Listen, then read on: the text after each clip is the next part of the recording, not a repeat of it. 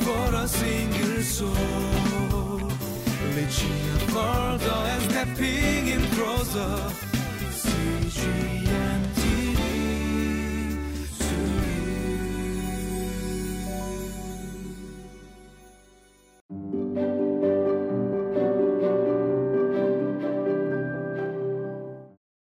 Welcome to Living Life. Uh, where have you gone in the search for wisdom, in the search to be wise? Uh, perhaps you searched within yourself. Perhaps you found it in education or in the work that you do. Or perhaps you've went to the world to look for answers to the questions that you have. You know, every day we have all of these questions, right? Even simple ones like, what should we eat? And oftentimes we go to the world to find the answers. So, what is the hot item these days for everyone eating? Or what should I wear? And then we also look to the world to see what is trendy and what is good. You know, where should I work? And then we also look to the world to look for the top paying jobs in that moment. Or even the question, whom shall I follow?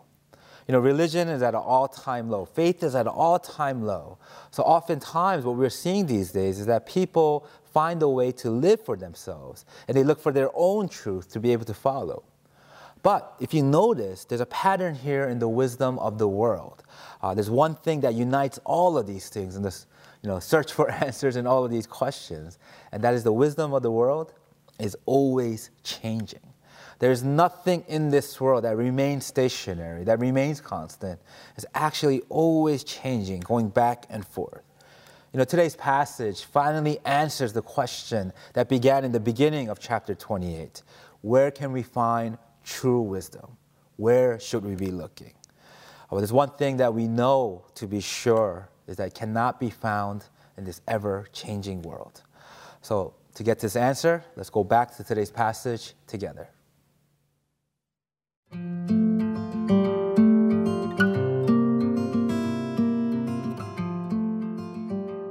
Job chapter 28, verses 12 through 28. But where can wisdom be found? Where does understanding dwell? No mortal comprehends its worth. It cannot be found in the land of the living. The deep says, It is not in me.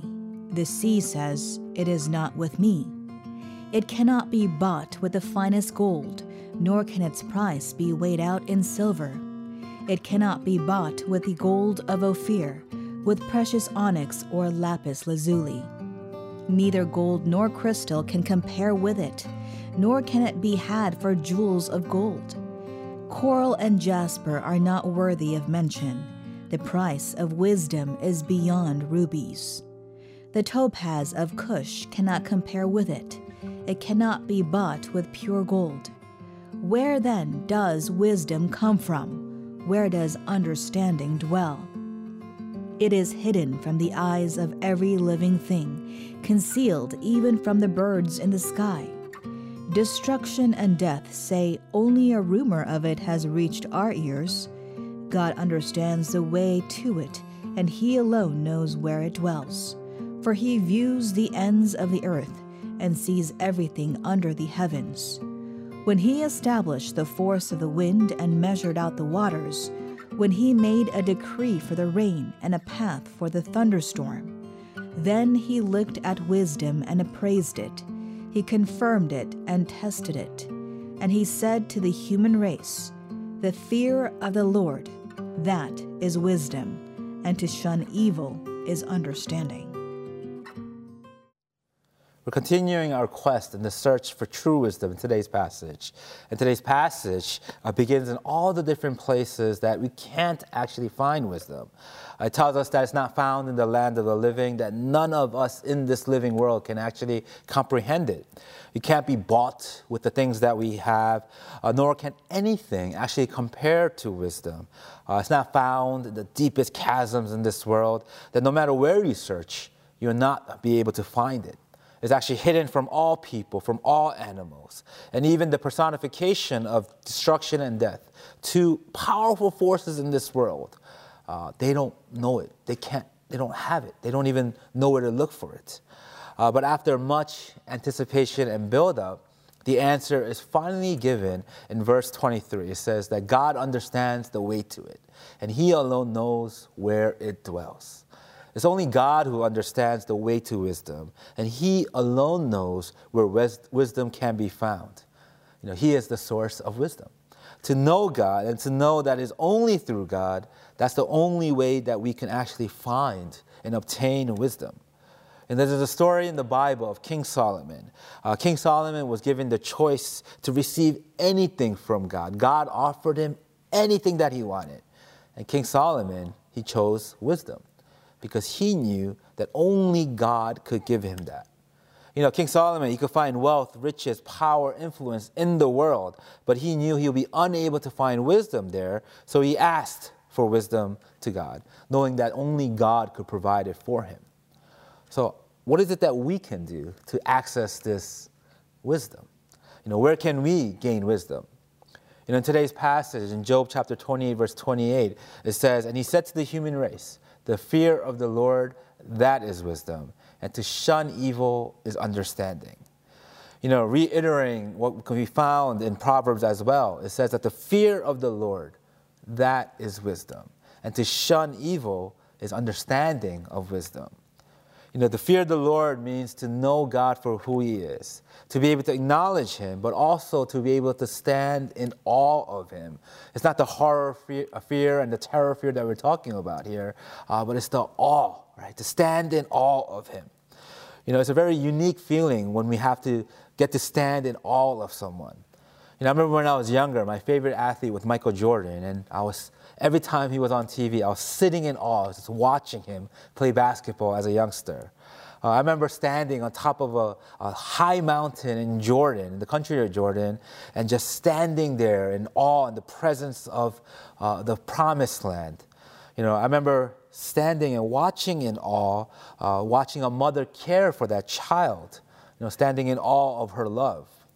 But these are just mere glimpses of all and cannot actually compare to the great majesty that is found in God. You know, knowing who God is, we can't help but stand in awe of His majesty, to stand in awe of His power, His grace, and in love. And to trust in Him, that is wisdom. And later on, it says, when we shun evil, that is also understanding. It means not you know, it's not enough to know what wisdom is, uh, but it's important for us to respond to it as well. If we stand in awe of God, but yet nothing has changed in our lives, is that truly wisdom? No. You know, to follow evil and to follow the ways of this world is to go against God's wisdom. That is not understanding. That's actually misunderstanding the point. So today, let us begin where we always should begin to admit that we are not wise, that we cannot be wise on our own. But it's okay. You know, if you need to put your hand on your heart and say, I am not wise, that's actually a really good start. It's okay, it's a good thing. Instead, like Solomon, let's place our trust in the one where wisdom lies. Uh, let us fear our God. Let us stand in awe in his presence. And let us look for wisdom the source that provides it for us. You know, let's ask our good Father in heaven to lead us to wisdom today and every day.